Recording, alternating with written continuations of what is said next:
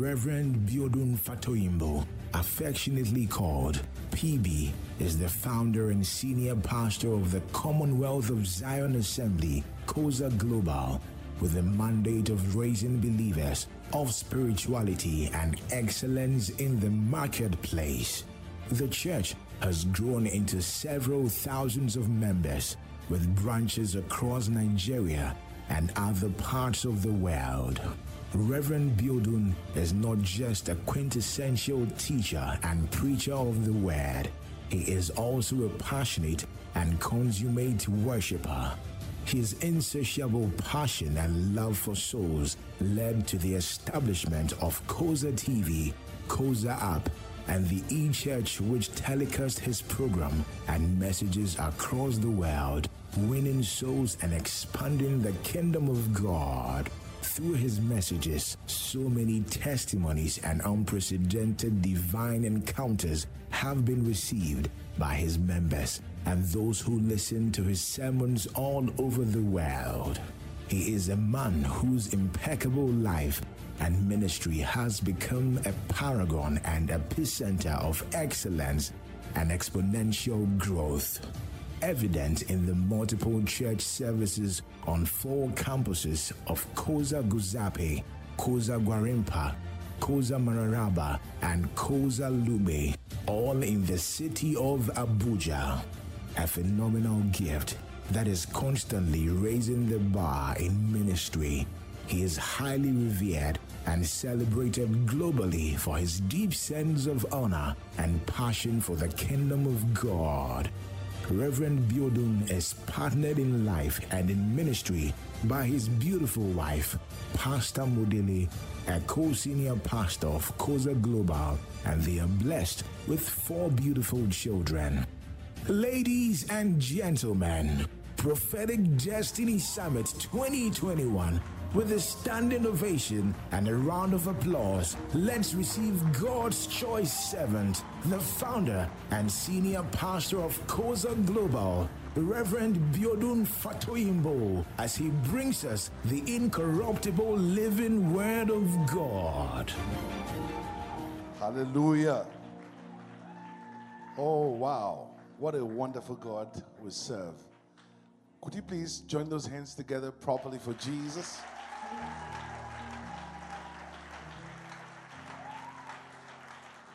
Thank you, Jesus.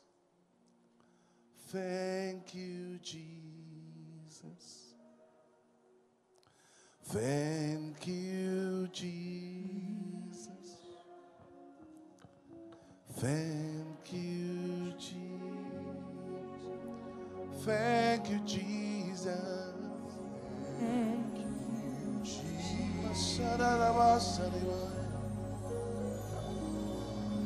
Thank you, Jesus. Thank you, Jesus.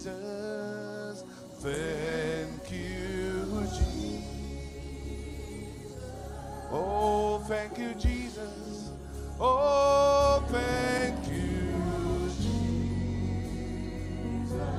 Oh, hallelujah. Hallelujah.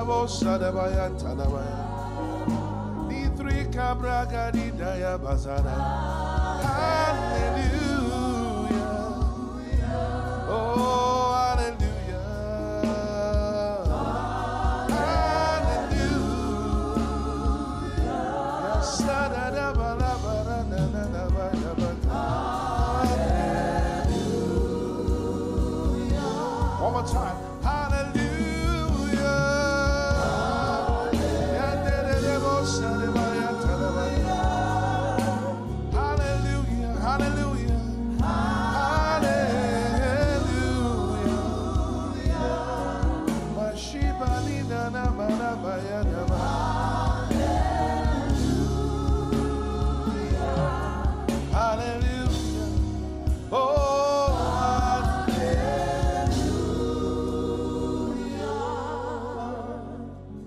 Father, tonight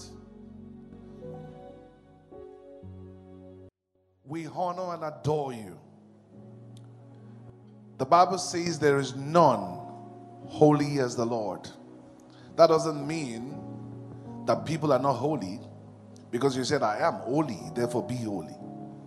But what holiness in that dimension means is that no one is in your class. Agiasmos, you stand and your class is different. No one is on your level. And we proclaim in this place, oh God, we are transparent before you. There's no point pretending. And we say with our whole lives that there's not like you. The best of men at their best, they are still men. But we thank you, Lord, for your faithfulness, your loyalty, your credibility.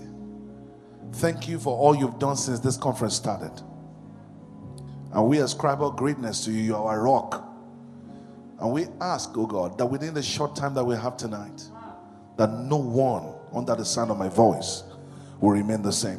Amen. We pray for those who are watching through the internet, through the COZA TV, COZA App, all over the world, because your hands are not short to reach out to them, that no one, even those who will watch the rebroadcast, no one will remain the same. We give you the praise. We celebrate you. In Jesus' name. Come on, let's give the Lord a big hand. Amen. Hallelujah. Isaiah chapter number 41. I'm someone that feels pregnant and I want to deliver. This is the first time I'm going to travel from the airplane to any church. I don't listen to anybody because I'm very particular about how I present myself. But I feel that God really wants to do something unusual here. And so my heart is with you. And I just want to do what the Lord wants me to do tonight. Isaiah 41 and verse 14. I'm going to read two verses to us and then we'll start to exegete. Hallelujah. So I'm going to flip between Pastor Eric and Dr. Mensa Alterbill. I'm going to teach. I'm going to preach and preach. Is that okay, somebody? I feel at home when I come to ICGC. Hallelujah. Fear not, you warm Jacob. You men of Israel, I will help you, says the Lord, your Redeemer, the Holy One of Israel. Verse 15. Let's read together, everybody. Ready, go. Behold, should we wait for you? Ready, go. Behold, I will make you into a new threshing sledge with a sharp teeth. Let's see what they're going to do. Look at verse 16. Verse 16. And you shall winnow them, and the whirlwind shall scatter them, and you shall rejoice in the Lord and glory in the Holy One of Israel. Hallelujah. When I looked at the intent in the heart of the man of God for putting this meeting together, destiny, prophetic destiny summit, prophetic destiny summit. God is God, not just because he's a creator. He's God because he can declare the end from the beginning. He can look at anything from the beginning and tell you how it's going to end. That we must know about the sovereignty of God. However, he made every single person with that in mind. He made us with specific intention. The word purpose is from the Greek word prothesis. That means a thesis was written ahead of time. So God, pro means ahead of time. Thesis means something was written. So every single person has a story written about them by God. However, I need to place a dichotomy very quickly that there's a difference, there's a yawning gulf between destiny and purpose. Purpose is what God determined, what he thought about before he made you. How tall you are, how short you are, where you were born. Are you Ghanaian? Are you an American? Are you a Nigerian? Are you from Australia? God had to bring two DNAs together to become your kind of personality, how tall you are, your voice, your texture, your color, your boldness, your temperament. God made all those things with your purpose in mind. His intent is purpose. However, his purpose is leading to a destination that we call destiny. The thought that I think concerning you, the thought of good and not of evil, to give you an expected end. God had an expected end in mind when he was fashioning you. It didn't only just make you with a purpose in mind. It made you with time in mind. In other words, it didn't make us to come at the time of Samson. It didn't make us to come at the time of Jacob, because it knew you need technology to fulfill the kind of thing he wants you to do. So God saved the best for last. God made you on time, and he also made you to come in time. So you are here on a purpose and for a purpose. You are here on time and in time. However, having said that, God does not have the capacity in his operation. He chose to leave you despite the fact that he made you for a purpose. He has released you to involve yourself in your discipline, in your training, in your creativity to determine how you're going to end. So we are not of the other religion that believe that anywhere we end, oh, is what I chose, is what happened to me, or is what God determined about me. No, we're different. I'm sure some of you have yourselves at home, and you have your kids at home. As nice as you are, as Christian as you are, your house help do not have the privileges that your children have, no matter how much you want to pretend. There is a portion that is left for your children and your children alone. So the covenant we have with God is called diatheke in the Greek. It means it's a different relationship that we have. Both of us have parts to play. It's like people playing ping pong. One person can play it. God plays his part, and you have to play your part back. But for the people of other religion, which I don't want to mention, they said they are slaves. And slaves don't have a choice. But you, as a child of God, you have a choice. So despite the fact that God has made you with a purpose, how you end does not depend on him 100%. He's there to help you. He's your standby. He's there to prop you up. He's there to support you. But how you end at the end of the day has a lot to do with the part you play. Who says hallelujah to that? So God determines our purpose, but in fulfilling destiny, we have a lot to play. So it's not enough for you to have a prophetic destiny ahead of you. It's not enough for God to have declared and told you something ahead of time. You have a part to play. Now, in Isaiah 41, very, very dangerous scripture. Please allow me to start to exegete from the 15th verse. It says, I will make you a new threshing instrument with a sharp teeth. I wish I had time to describe to us what a threshing instrument is. It's not something that is there to play games. It's something that beats things down, changes the shape, and even describes it and says to us that it's going to make even heels become like chaff. Now the question I want to ask is, what kind of instrument is this that God is describing? It's a sledge. It's something that recognizes no barrier. It's something that it doesn't matter where you place it. When it hits that thing, the thing bows to its condition. He doesn't bow to any other condition. Now, I'm excited about that until I start to investigate who exactly is God talking about. If God says, I want to make you a new threshing instrument, I'm not even talking about what had existed before. I'm talking about things that the number of your challenges will be the number of your victories. I'm talking about situations that no matter what comes at you, you can overcome whatever comes at you. It doesn't matter what came, you can torpedo it. And now we need to investigate, who was God talking about? In verse 14, this will shock you. It said, fear not, you worm, Jacob. God said to describe you, Jacob. Fear not. I understand your weaknesses. I know what you're dealing with. So don't think I don't know what you're dealing with. The best description I could place or use to represent you or a similitude of who you are in the spirit is that you're a worm. Worm? Spineless worm, worm that a child can just tear into two. A worm doesn't even have a teeth to bite. And now God wants to make me a brand new instrument, a sledge with a sharp teeth. And I'm not just going to penetrate tomatoes. I'm not going to penetrate carrots. It's not just the soil I want to penetrate. I'm going to beat down mountains. I'm going to make hills be like chaff. I need to pay attention to this. What is God trying to make me know?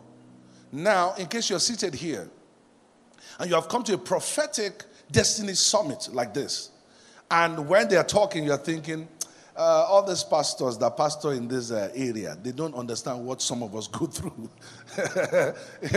Pastor Eric is an American pastor. Even the way he dresses, you can tell that it's not for some. He didn't even know that someone like me is coming. So he did not think about the theme of the program with me in mind. Let me just attend and go away. No, God says the prophetic word will scare you. It will be unbelievable. We say, who shall believe our reports? Unto whom the arm of the Lord is revealed. He said, who shall believe it? And he says to tell you, he says, fear not. This fear they're talking about is not trepidation. This fear they're talking about is not like you saw a rattlesnake. This fear is fear of the unknown that comes to cripple you. Fear that reminds you of the time past, times you try to contest an election, or you try to obtain a degree, or you try to travel and you found yourself flat on the floor. Fear that comes to challenge your confidence to its foundation. Maybe you've tried a marriage before and it failed. Maybe people have messed you up. I don't know what it is, the mistake you made in time past. Have you been to prison before? And say, you say to yourself, Pastor Biodun, Pastor Eric, I just want to serve the Lord. Just sit at the back. Please don't get me excited. I have a weakness. When my hope rises and I get disappointed, it takes a long time for me to pick up myself again. Pastor Biodun, it got me a long time to find myself here. Don't raise my hope. You are the one God sent us to. You are the very person God sent us to. Listen to me. When Jairus' daughter died, when Jesus Christ raised her from the dead, people said, you know, that little girl was pretending. So Jesus kept quiet and looked for someone that they could not doubt. And they waited for Lazarus to be dead, dead and deadest. He waited for him to be rotting. And it came. Even the family friends said, by now, it must be stinking. God loves such testimonies, because this particular one, no one will share the glory out of it. You see, if you were a medical doctor and you became a doctor, if you're go to a medical school and I said, thus hear the Lord, you'll be a consultant. What else will you be? I mean, if you continue on that path, what else will you be? If you are in the law school and I say, thus hear the Lord, you will be a senior advocate of Ghana. What else will you be if you continue on that path? But if I went to, I'm sorry if you're from that place, but I go to Pram, I go to a particular place where the students are even struggling to even get anything done. And I said, thus hear the Lord, you will be the president of Ghana. It will take God to make that happen. God says, I'm rolling my sleeves. He says, your case is good enough to prove that I'm alive. Your case is good enough for somebody who has doubted God. Those who read the Bible, those who read about Peter, they read about Samson, they read about Jacob, but they thought it's because they lived in a different dispensation. He says, your case now, for those who have read the Bible and they didn't understand it, your case will explain the Bible to them properly. If I be a man of God, in the name of the Lord Jesus, this summit you thought you came to just to attend is the season of a shift in your destiny. If you believe it, let your image show it. If you believe it, let your image show it.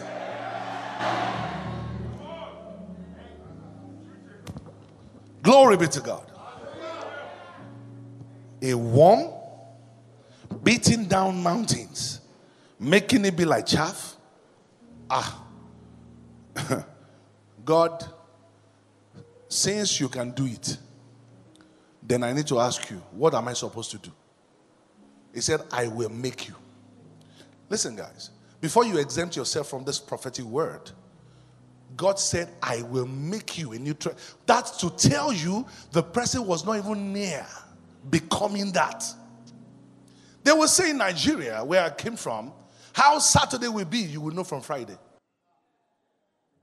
But the Bible says, weeping may tarry from morning on Friday. And gets to 12 midnight. And even you threw in the towel. I said, it's over. And in the morning, boom, joy comes. God is the God that brings surprises. We have people here that are called Perezes in the spirit. That even the midwives, I've seen the first one that brought out the hand. And they tied the scarlet and said, this is the firstborn. And from the back, God is bringing you forward. I said, let me hear your amen if you believe it, somebody. From the back, God is bringing you forward.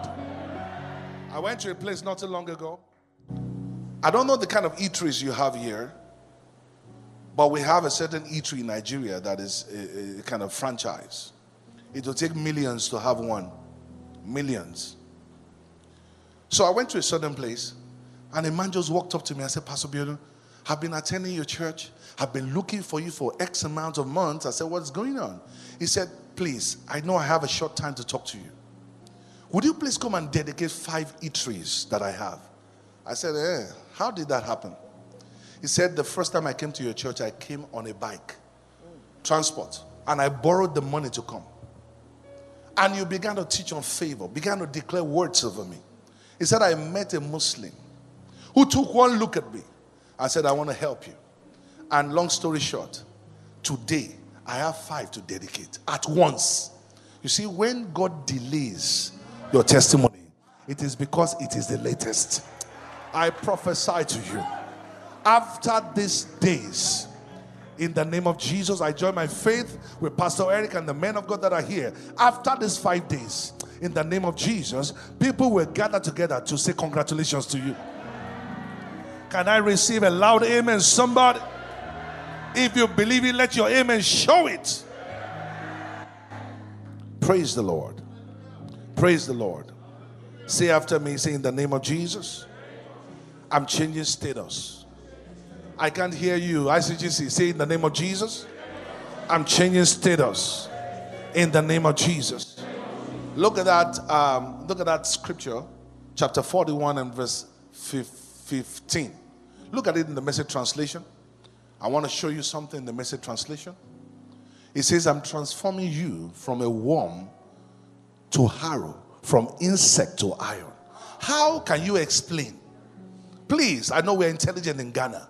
How can you explain how an insect, I mean from lava to pupa to maggot and then to become a butterfly. It's amazing that what was crawling starts to fly. It's okay. But from insect to iron, which fabric did they change it with? Once somebody around you say, I don't look like where I'm going. I don't look like it. Say, be careful how you treat me because I don't look like where I'm headed for. If I'm talking about you, shout hallelujah.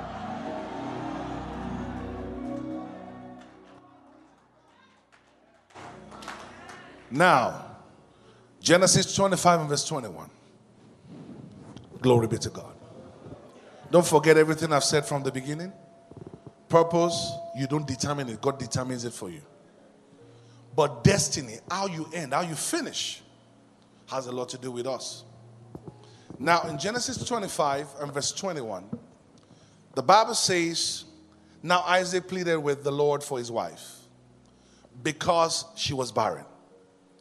And the Lord granted his plea, and Rebekah, his wife, conceived. The next verse.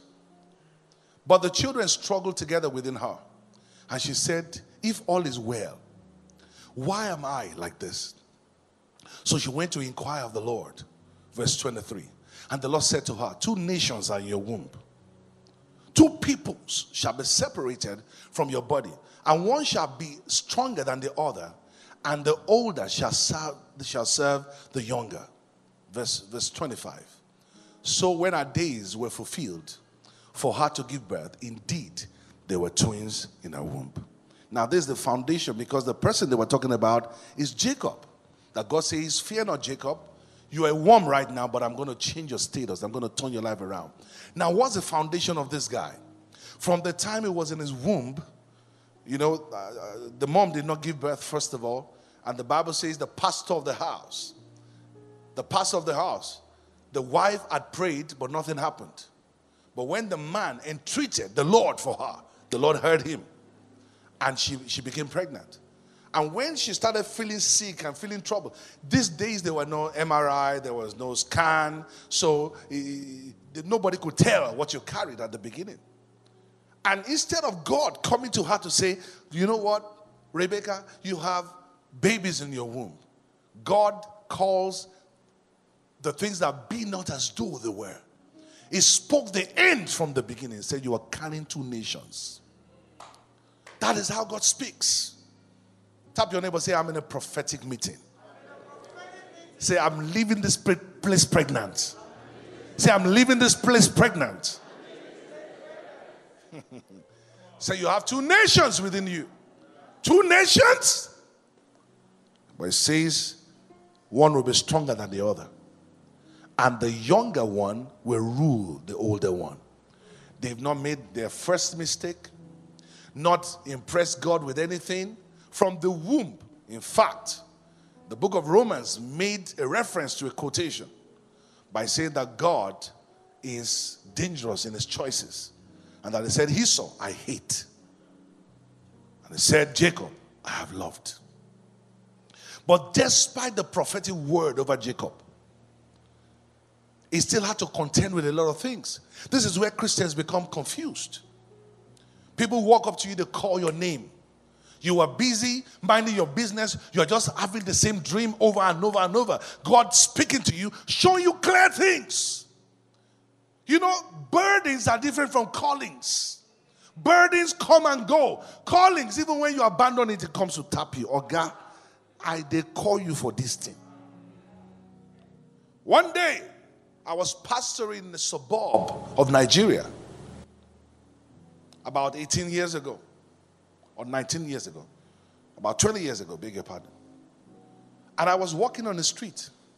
I didn't have anything. And God said to me, he was showing me the vision, some of the things we're doing now, showing me TV ministry, showing me big auditoriums. I didn't know when I said it. I said, God, why don't you leave me alone? Why don't you leave? I can barely even pay for electricity bill for our church. You are showing me. I was walking on the street. I was talking to myself. And God, I'm telling you the truth. He laughed and he said to me, he said, what you lack most is what you will have most. God is a God. I'm telling you, and I want to warn you, don't look at your condition to judge a prophetic word. God will do nothing without speaking it ahead. And it needs you to receive it. And one of the things I want to succeed in teaching you by the time I leave this place is how to receive prophetic words. Ghanaians can pray. Ghanaians understand the seen prophetic dimension. They can see things. But you also need to also learn how to receive spoken prophecies. We are a people of prophecy. There is no way you could have gotten to this place without understanding that speaking dimension.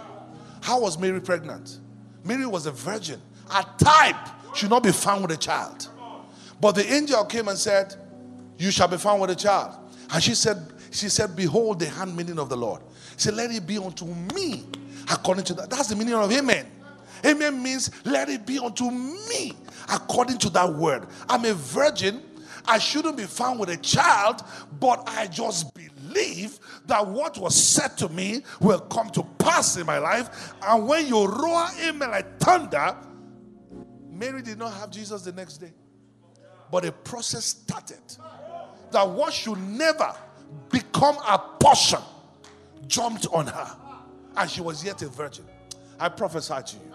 And let your amen show it. After this service, there will be a turnaround in your life. I say after this service, there will be a turnaround in your life. If you believe, you roar amen like thunder.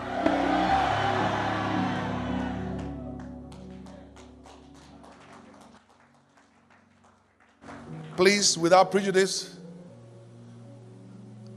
one of the strongest gifts in my life is that I'm a speaking prophet. I say it on Sunday. By Tuesday, everywhere is jammed with testimonies. Nobody can doubt it. One day my son called me and said, Daddy, how did you know that will happen? I said, I don't know. God just honors me. And the same thing will happen here. I went to preach in the church, Pastor Eric, because my wife and I waited for a while before we got a child. I shared the testimony and we finished preaching. I was going to catch my flight. A woman broke through the protocols, held my leg. I said, man of God, I am barren. I said, you are not barren. I said, leave her. I said, receive your child in the name of Jesus. I walked away, forgot about it. Did not pray any prayer in the car to say, Lord, no, I just forgot about it. I came back to preaching that church. That's the way that woman broke through again. She said, see the child. I was so humbled. It was after I now saw the child, the next time I went there, I got to the hotel, I cried. I said, God, what did I do? What on earth did I do? We just opened a branch some 3 weeks ago. When I entered the hall, people of God, my heart skipped. I was like, the people that came to find this hall, who do they think I am?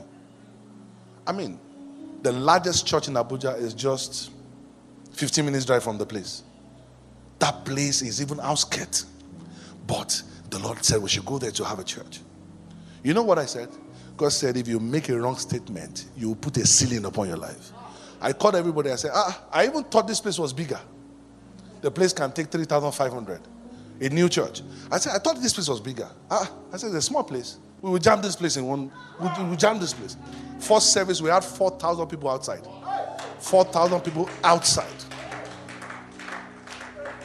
I prophesy to you, in the name of the Lord Jesus, that which looked like is going to take you months, in the name of Jesus, before this prophetic summit is over, God will encourage you. I said, God will encourage you. The angels assigned to this house, I command them by friendship, by covenant, I command them to go after you. In the name of Jesus, let them make the crooked straight for you. Let them exalt the valley for you. Let them make things happen for you. If you believe it, a threefold amen. 2, 3.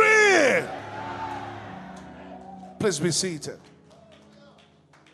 Hallelujah. Hallelujah. Hallelujah. Something's going to shift in your life. Something's going to shift in your life. In the name of Jesus. The fact that a prophetic word went ahead of you doesn't mean that it's automatic. Please let us understand this. Before the children were even fully formed, he said, 2 nations are on your inside. The younger one will rule over the older one. But you know what happened? In reality, Esau grew up and became a vagabond. Esau grew up and became a hunter. So he would go out and hunt. He became wild. On that, hunting spree, he met bad friends. He embraced bad character, and several things began to happen. And Jacob thought, okay, maybe his mom must have told him that he's going to rule over. He thought manipulation and doing subtle things will make him rule. Look at your neighbor. Say, neighbor, please, what's your name, sir? What's your name, ma? Please do what I say. Mention them. Say, pastor, manipulation cannot make this thing happen. No. This word over your life, this grace over your life, is not manipulation. Cannot make it happen. It will not last. It will not last. When I drove into this place, 1,000 times better than when I left it. This is God. No human being can sustain something and make it become better and better and better. It's only the part of the just that shines ever brighter unto the perfect day. Can somebody shout hallelujah? Hallelujah. And there was a little problem in their house. Don't worry, you're not going to be bored. The rest will be stories. I just want to show you some things tonight. Is anybody getting blessed already? Yes. There was a little problem in their house. Somehow, only God knows what happened. Daddy and mommy became divided. Sometimes storms come with breakthrough. Husband and wife were doing well until the man got a better job. They transferred him to Upper Volta region. It will be coming weekend. Go to work. Before we know what was happening, storm entered, impregnated another woman. Out of breakthrough. Sometimes you see husband and wife, they are doing well, they love God, they don't miss their prayer time until a child came. These children came that were supposed to be blessing. Sometimes storms don't come like trouble. Sometimes they are wrapped in some testimonies. And they fell into trouble. Isaac had a crazy covenant upon his life. The covenant was that through him, the whole world will be saved. He should have protected that.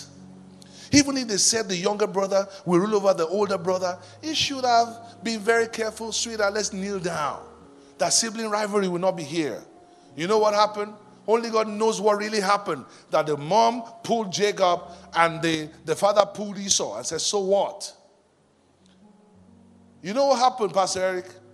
Esau, being a hunter, will come home with a lap of a rabbit. Roasted. He will bypass his mom, say, Dada, this is yours. The mantle was taken over by appetite. I say, Esau, you are the real man. See your hairy body. You're the man, not the foolish guy who sits with his mom. Like a lady. And so the mom too will tiptoe to hear what they are saying. I'm going to tell Jacob, a house that was a custodian of a phenomenal generational grace. The whole world will be blessed through them. They didn't carry it with jealousy. Jacob also, that was beginning to sense that by doctrine of election, something was upon him, was not careful enough to handle things the way he's supposed to handle it. While this guy became a vagabond, the Bible says he didn't only hunt for animals, he began to hunt for girls. Married two girls that became a problem for his parents. Esau became useless. If you watch it, there's something about the firstborn in that family. Or the firstborn. Look at Reuben. All of them problem. Anybody here dealing with bloodline issues? By the power in the name of Jesus, by your choices after this summit, there will be a shift in your destiny. If you believe it, let your image show it. Please be seated. And you remember the story. How that, Jacob took the blessing. Of course, being a member of ICGC, you already know that Esau was a cheat. Dr. Mensa Alterbill's book broke that in pieces. I don't need to waste time on that. He took the porridge and still wanted the blessing. Praise God, somebody. But you see, there is cunningness in that family that I can't waste time explaining right now. Glory be to God. I said, glory be to God.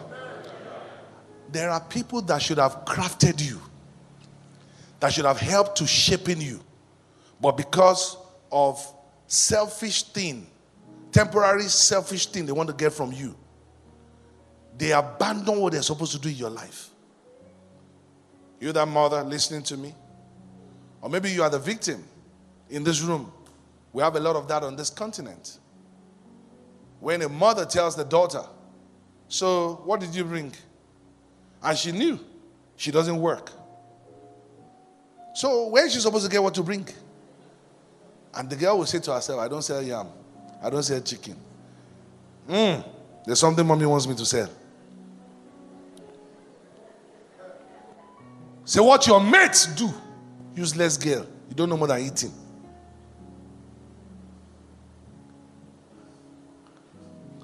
A lady wept before me some years ago and said, Pastor Biodun, I didn't just turn like this. My mom, is as if I pay for my house rent, I pay for hotel bills. I must bring something home. See, that's the foundation I had. Same with some men. They will tell their sons, so is it 9-to-5 job your mates are doing? See that. I don't know if you've heard about this joke before. A father took his son for graduation ceremony in a school. And when the lecturers were declaring Maths 101, Mensa,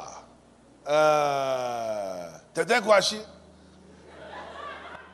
they say, ha! The father will say, those are children. Those are children.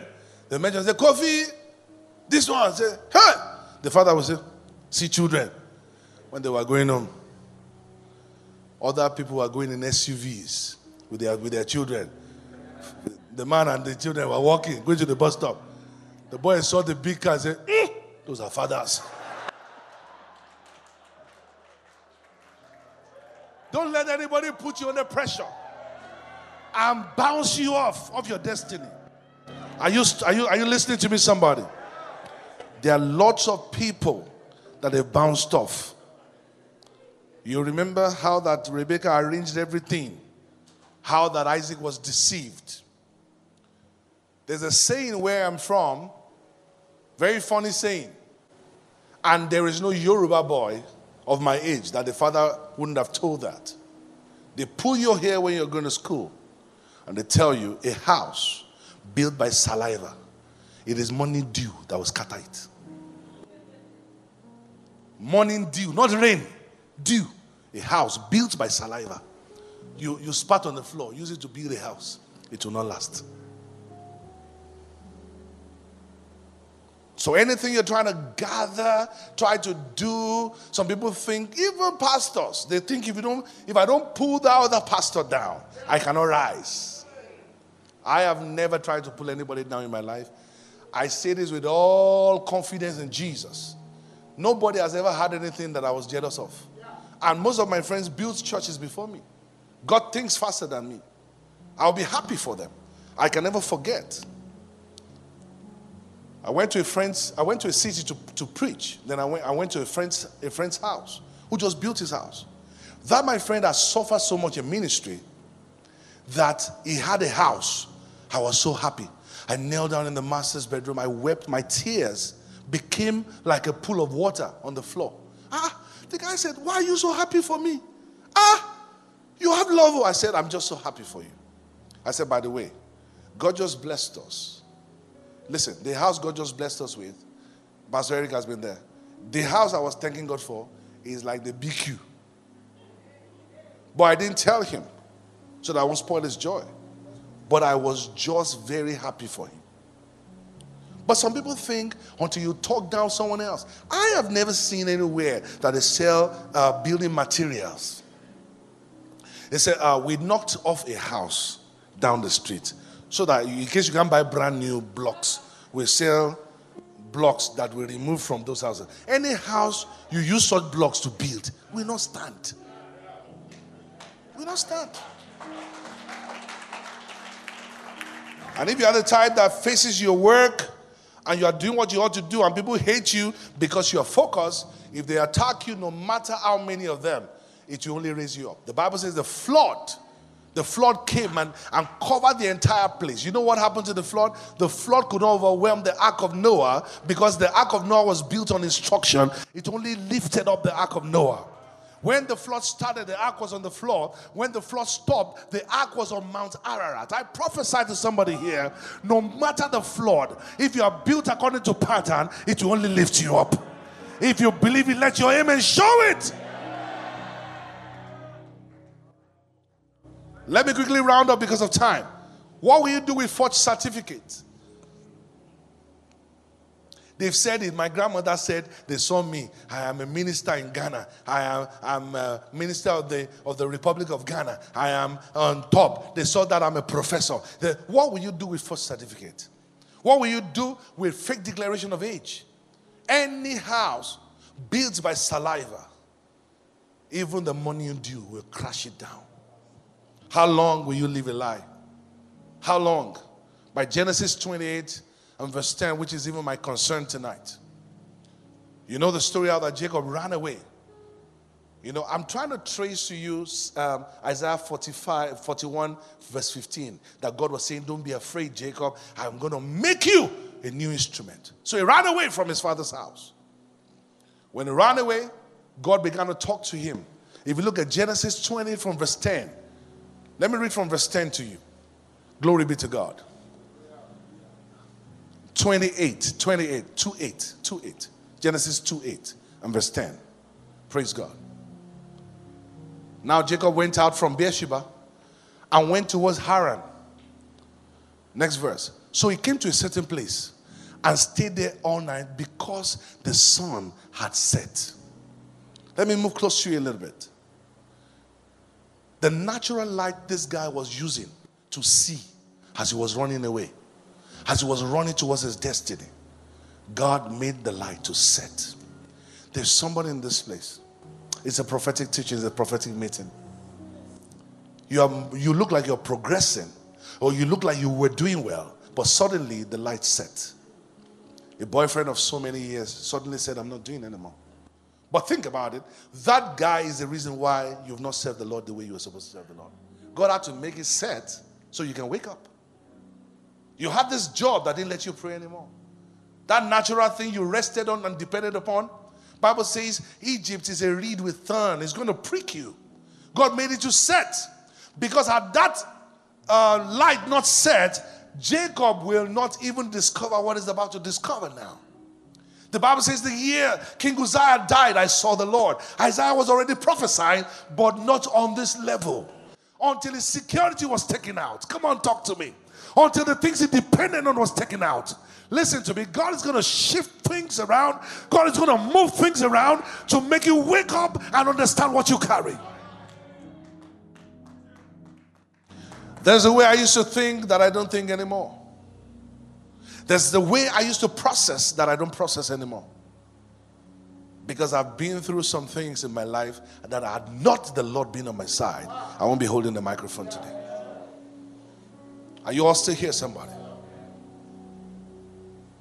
If you are the type, hey, friends, hey, you're popular. God may look at you and say, you know what? This boy, he won't be able to get to where he's supposed to get to, going this way.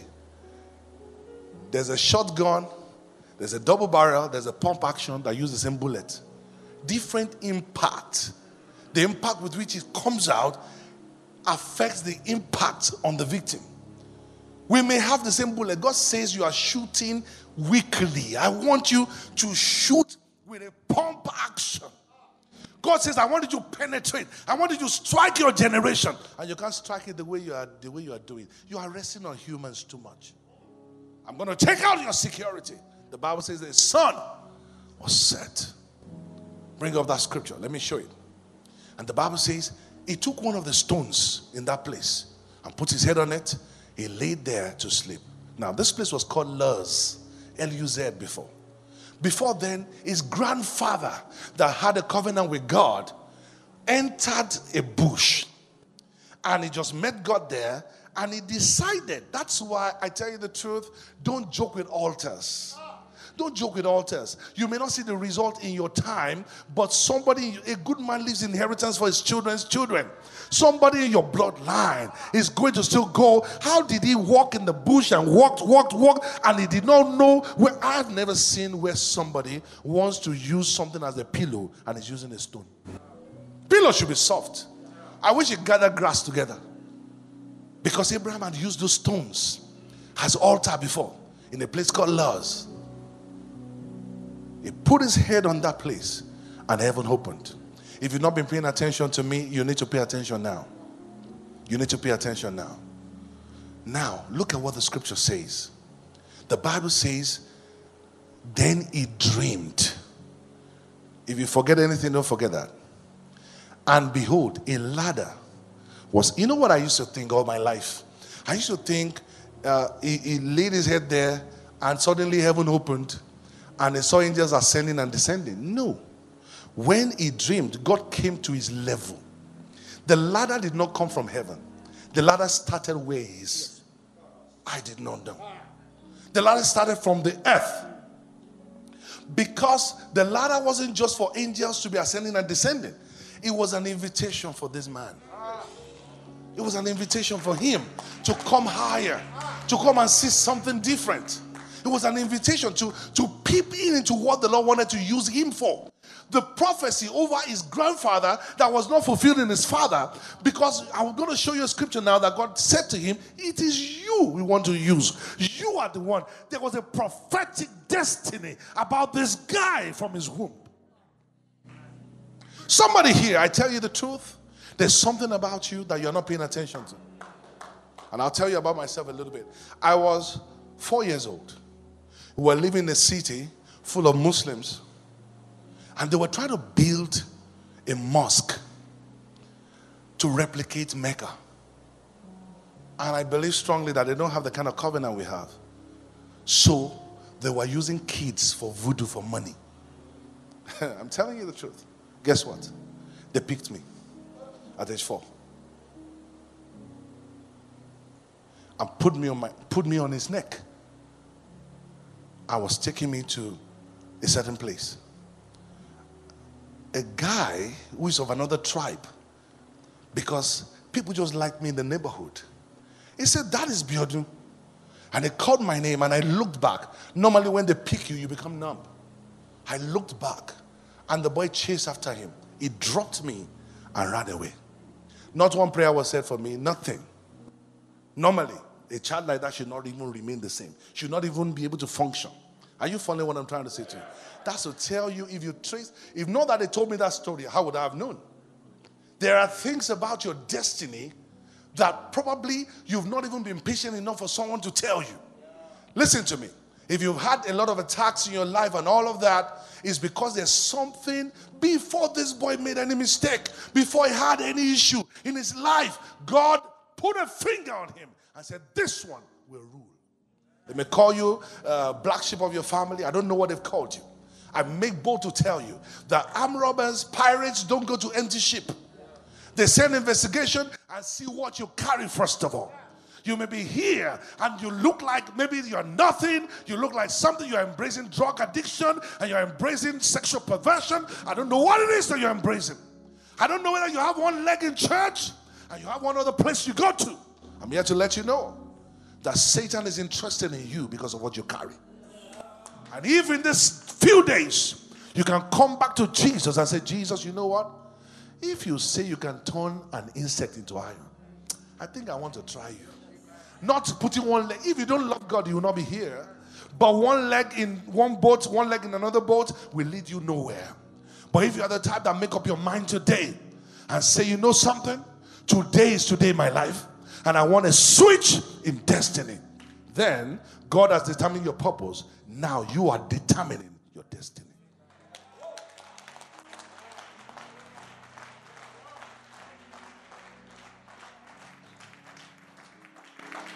God set up a ladder in front of him. And you know what Jacob did? He looked at the ladder.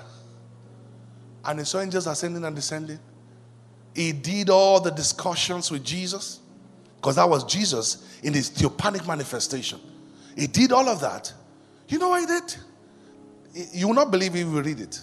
Read it. Let's read it. Next verse 13. I'm going to read to 19 if I have time. And behold, there stood above it. And it says, I am the Lord God of Abraham, your father, the God of Isaac. The land which you lie, I will give it to you and your descendants. Watch this. Please follow this narrative. Also your descendants shall be so plentiful like the dust of the earth. Clean your house. Shut the door. Clean everywhere. Shut all the windows. Travel for 3 weeks. When you come back, touch where you clean. Dust will appear. God is saying, they will not be able to wipe you guys out. Never. You shall spread abroad to the west and to the east, to the north, to the south. And in you, and your seed, all the families of the earth shall be blessed. Watch this, oh. Behold, I will be with you. This scripture is something everybody should use to pray every day. I will be with you and keep you wherever you go. I will bring you back to this land. For I will not leave you until I have done what I have spoken to you. Jacob woke up from the sleep and said, surely God was here and I did not know. I feel like giving him a slap. And he was afraid and said, how awesome is this place? Watch this. This is none other place but the house of God and the gate of heaven. Verse 18. Jacob rose early in the morning and he took a stone that he put on his head and set it as a pillar and poured oil on top of it. And look at what he said, everybody. And he called the name of that place Bethel. Beth means house. El means El Shaddai. Or El is the short form for Elohim. It means the house of God. Bethel. But the name of that city was previously called Luz. So he named the place Bethel. Look at 20, everybody. Then Jacob made a vow. Please, everybody, listen if you've not been paying attention. If somebody that the God of Abraham appeared to and said, it is in you. Your family will be so blessed. God was talking about the universe. See what this guy was talking about. If you will be with me and keep me in the way that I'm going and give me bread to eat. It was the one Jesus was referring to. when he said, don't bother what you're going to eat, what you're going to put on. He said, seek ye first the king. He was the one Jesus Christ was referring to. Don't be like Jacob. Give me bread to eat and put clothes on. Put clothes to put on. Some people, because of clothes, they've lost their destiny. I was talking with my friend. He was a gangster, like I was a gangster before I gave my life to Christ. And both of us gave our lives to Christ. We used to pray 6 hours every day. And I said to him, we went to pray somewhere. We didn't want transport fare to walk to get home. I said, man, by the time the Lord lifts us up, I said, let me tell you something. Money will be under my feet. I said, it won't be on my head. I will use money. Both of us. I said, don't forget though. He said, you too, don't forget though. Because God showed us in the place of prayer that we'll both be successful. I said, don't forget, don't let money drive you. I said, it will be under my feet. Under my feet. And to the glory of God, that's the way it is for me now. To the glory of God. Look at that. So that I come back to my father's house in peace. Then you shall be my God. I won't serve you now. I'm giving you condition. Are you all still here? God said, yeah, right. You know what the man did? He never climbed that ladder to even see what God wanted to show him. He woke up, started walking in the bush. You know what this guy did? Read the next verse, everybody. The next verse. In fact, when you have time at home, go read it. Now go to chapter 29 and verse 1. Chapter 29 and verse 1. So Jacob went on his way and came to... No prayer was said. Nothing like he knelt down to say, Father, thank you. Lead me on my journey. No fasting. No consecration. No nothing. He just moved. Forgot like he had no encounter. It was a prophetic encounter. A word over his destiny. He moved like nothing happened to him. Sir, I think it was verse 11. He lifted up his eyes. He got to a place, the land of the people of the east. I think it was verse 11. Show it to me. Verse 11. Verse 11. He just looked up and saw a girl. After that encounter, moved near her, kissed her, and started a relationship. In fact, in verse 15, when he got to the house of Laban, Laban was asking him, you are my family, so what should I be paying you for working for me? In verse 15. He said, so what should I? By verse 19, he said, no. I will work for you for 7 years for Rachel. He was the one that started it. There is no way in his lineage where anybody worked for even 3 days to find a wife. When they got a wife for his own mother, for his own father. Did you see how they got? Now, he was the one that opened up his mouth to say, I will work for you for 7 years and started doing that. But guys, I don't know whether you believe that this is a prophetic summit and we can teach a prophetic message. I believe, and you can ask Dr. Mensa Alterbill, I know the way he thinks. I believe that Rachel may not be the wife for Jacob. When a man has the hand of the Lord upon his life, when you begin to sense that you are a carrier of a prophetic word, you begin to protect yourself like no man's business. You are now an investment of heaven. You can't just go and date just anybody. You can't just go and just see somebody smiling at you. No. Because when God called you, if I had not seen or heard, now has entered the heart of man what God has prepared for you. What makes you think God will not prepare you for what he prepared for you? And part of the major preparation is who you go with on that path. Imagine that I did not marry my wife. By now, I would have become Puff Puff. They would have fried me. Are you following what I'm trying to say to you? Are you following what I'm trying to say to you? Are you sure you're following what I'm trying to say to you? Every destiny carrier must carry themselves. Understand, even if you have been married before you discover the kind of destiny you carry, you must wage war in prayer and be very careful who you carry along. You see, if I want to go to a swimming pool, there's somebody I will take along. If I want to go and fight, there's somebody I'll take. Who I take along depends on where I'm going. Somebody asked me, at what age should a man be engaged as a Christian? When he discovers where he's going to. When he discovers, because you can't say you want to take someone along to a place you don't even know that you are going. Am I talking? Yeah. Praise God. Praise God. Tap your neighbor, say, it's not everybody that smiles at you that you just go with. I believe strongly that God planned Leah for him. I believe strongly. Don't marry suit. Don't marry car. Don't marry accent. Say, I love the way he speaks English. And I'm not saying people should not work on their diction.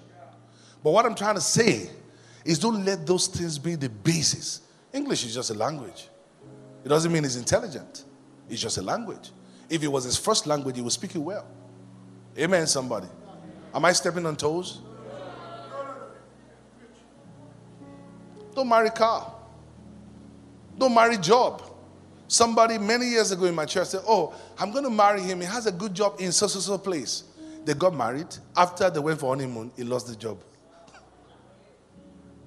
So after a year, the marriage became nothing. Because it was actually the job she married, not him. Praise God. Now, one of the reasons I believe that God planned Leah for him, number one, the only child that actually perpetuated that name, that lineage, was Judah, given birth to by Leah. Am I talking? If you go to Israel now and you are visiting the sepulchre of these guys, if you see the sepulchre of Abraham, you'll see Sarah beside him. You see the sepulchre of Isaac, you see Rebekah beside Isaac. You see the sepulchre of Jacob, you will not see Rachel there. You will see Leah beside, because of divine order. Praise God. Number three, I just believe that Rachel was not the plan. Rachel was his plan.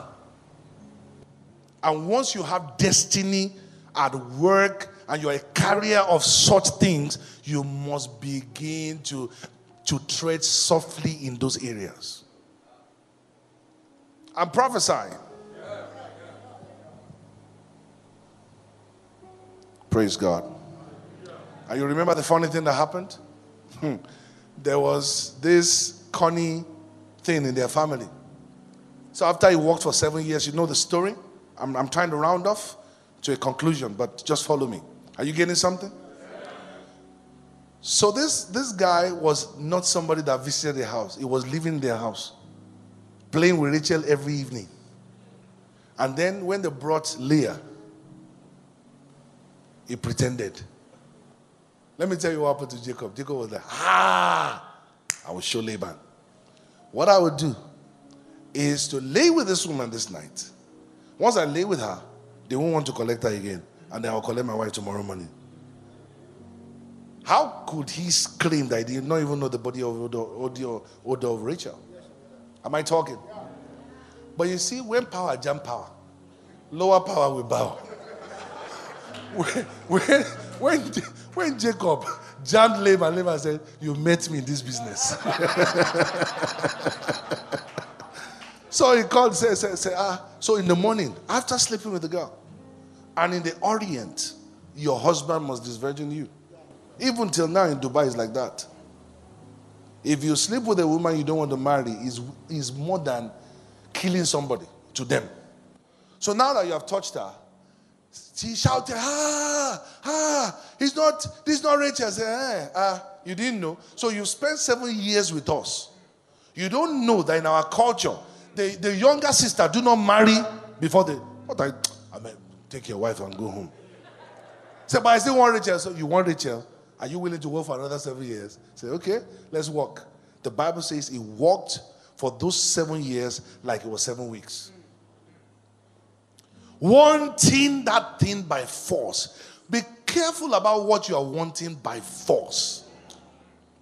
I don't want to waste your time tonight. You know the story. How that God vindicates him because grace was upon him.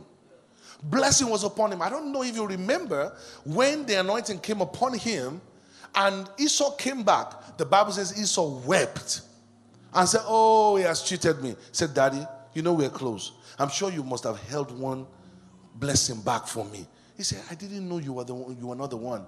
He said, "I've made him your master. I've made him your, I can't reverse it. So the thing left me." You remember the woman with the issue of blood? The Bible says when she touched Jesus, Jesus said, "Virtue left me." It is not visible, it's invisible, but it is tangible. An issue of 12 years dried up instantly. Nobody, no shaking, no razzle, no dazzle, no razzmatazz, but an issue of 12 years dried up instantly. The father said, "Esau, don't let me deceive you. It left me." It's not just prayer. That's why I don't want you to think I'm just praying. The Bible says in Ezekiel chapter 2 verse 2, "As he spoke to me, the spirit entered into me." I'm not just praying, I am imparting. That's why your pastor will not just bring someone because the person is popular. He brought someone that he feels has a kindred spirit. Because as I'm speaking, something is coming upon you. If you believe it, let your amen show it.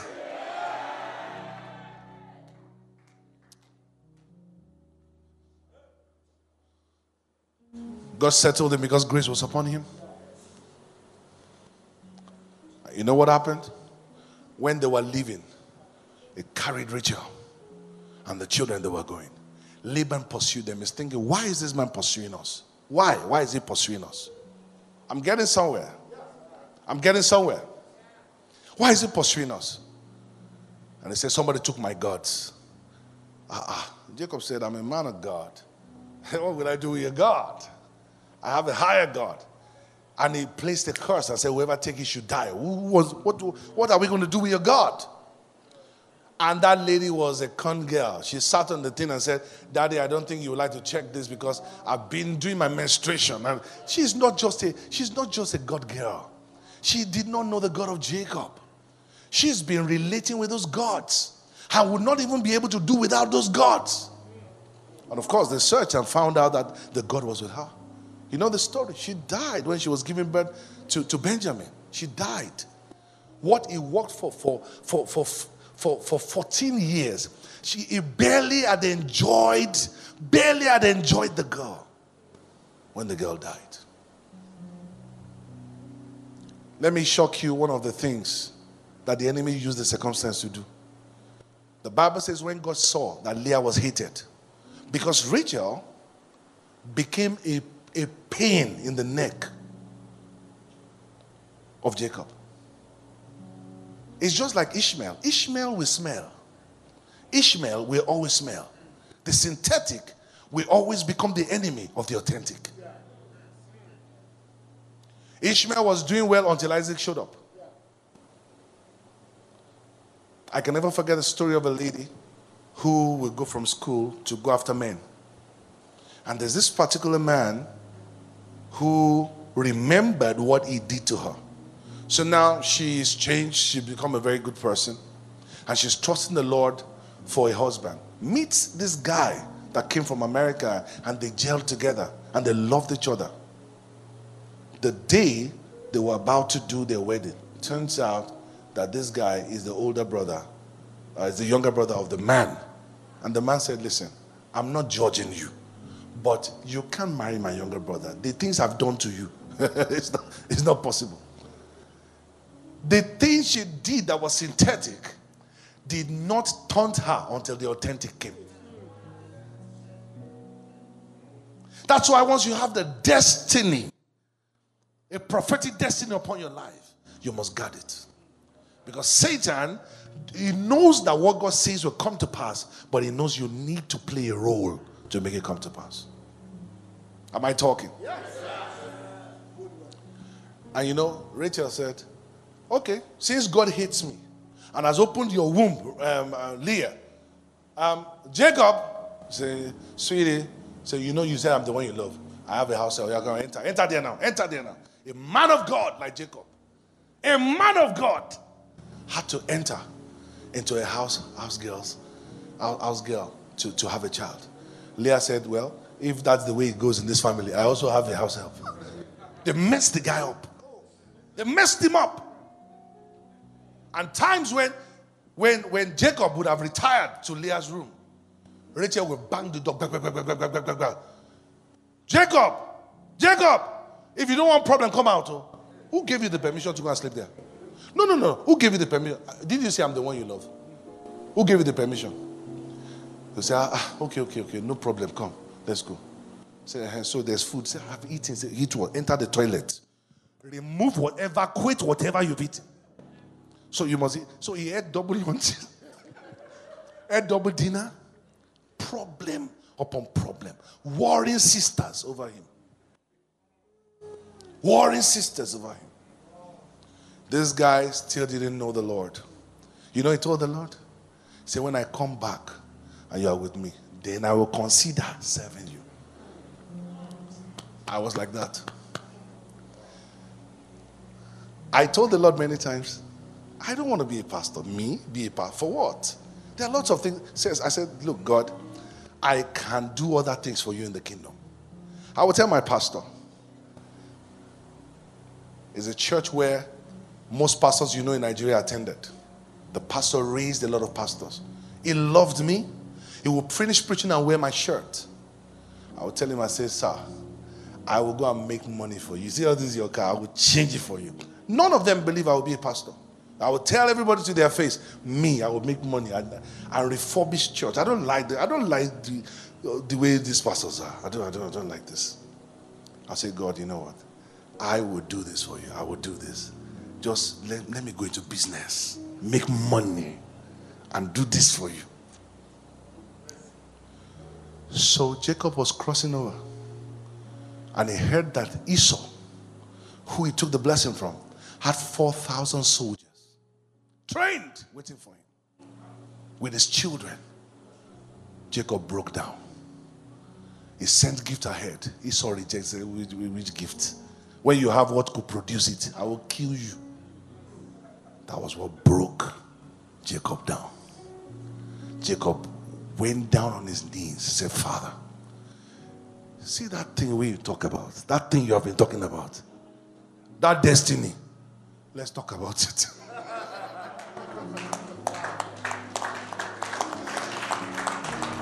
In Luke 15, 3 stories were told in Luke 15. I'm rounding off now.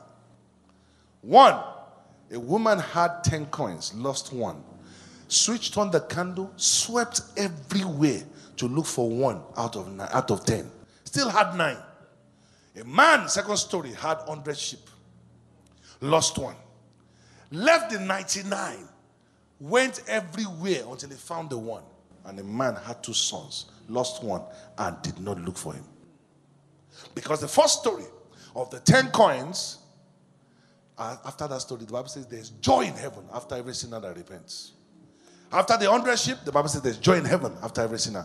But the story of the prodigal son was a story of the father and his sons. These non-believers, they were sons, sir. Once God puts his finger upon your head, he puts his finger upon your life, he knows you will come back. Whether with a broken leg. How did Jacob come back? Broken leg. Whether with a broken hand. Where did the father see the prodigal son? The Bible says he saw him a way off. Where was he waiting for him? At the gallery. He knew he was going to come back. Whether the person has been in prison, or whether he's now had 2 children out of wedlock, or he's been messed up, or so he knows he's going to come back. Let me tell you something. Even Satan will not take you, because you now bear upon your body the mark of Christ. Destiny is upon you. They will never trust you. If you lie, go and join anything. It won't work. Others will do something. They will be able to do it. You will try to enter trouble, because there's a mark upon you. There is a prophetic destiny child under the sound of my voice.